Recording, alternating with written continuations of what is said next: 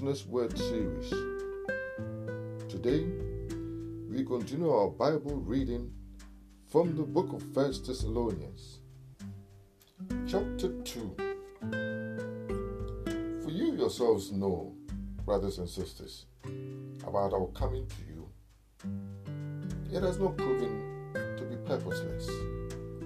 But although we suffered earlier and were mistreated in Philippi, as you know, we had the courage in our God to declare to you the gospel of God in spite of much opposition.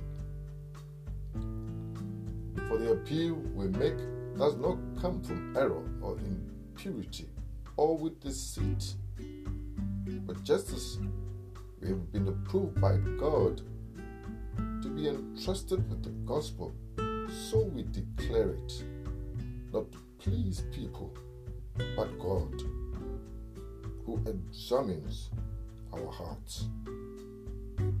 For we never appeared with flattering speech, as you know, nor with a pretext for greed. God is our witness, nor to seek glory from people, either from you or from others. Although could have imposed our weight as apostles of Christ, instead, we became like little children among you, like a nursing mother caring for her own children.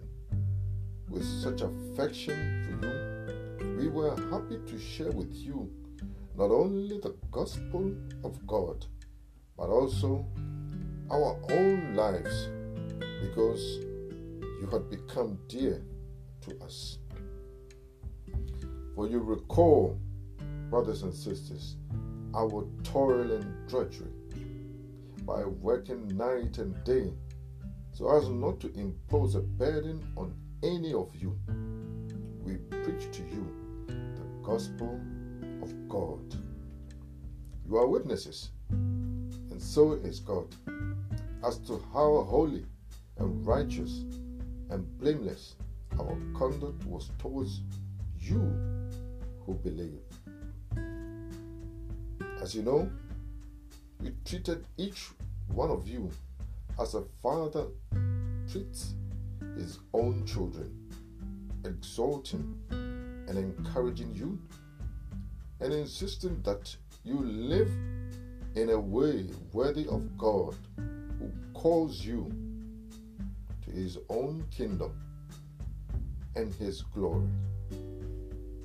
And so we too constantly thank God that when you received God's message that you heard from us, you accepted it not as human message, but as it truly is God's message, which is at work among you who believe.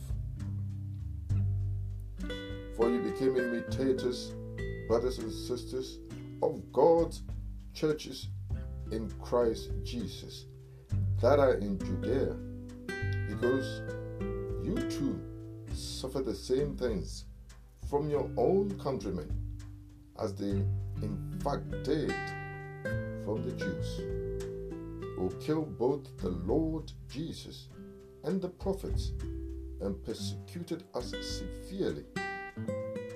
That is pleasing to God and are opposed to all people because they hinder us from speaking to the Gentiles so that they may be saved. Thus, they constantly fill up their measure of sins, but wrath has come upon them completely. When we were separated from you, brothers and sisters, for a short time, in presence, not in affection, we became all the more fervent in our great desire to see you in person. For we wanted to come to you. I, Paul, in fact, tried again and again, but Satan thwarted us. For who is our hope or joy, or crown to boast of before our Lord Jesus at his coming? Is it not, of course, you? You are our glory and joy. Heavenly Father, this morning we come to thank you for your word. We come to thank you for your goodness. We thank you for your mercies. Father, this morning I pray that as your word has come to us, may it not be purposeless. But let your word today convict and draw souls into the kingdom. This is my humble prayer. Jesus' name I pray. Amen.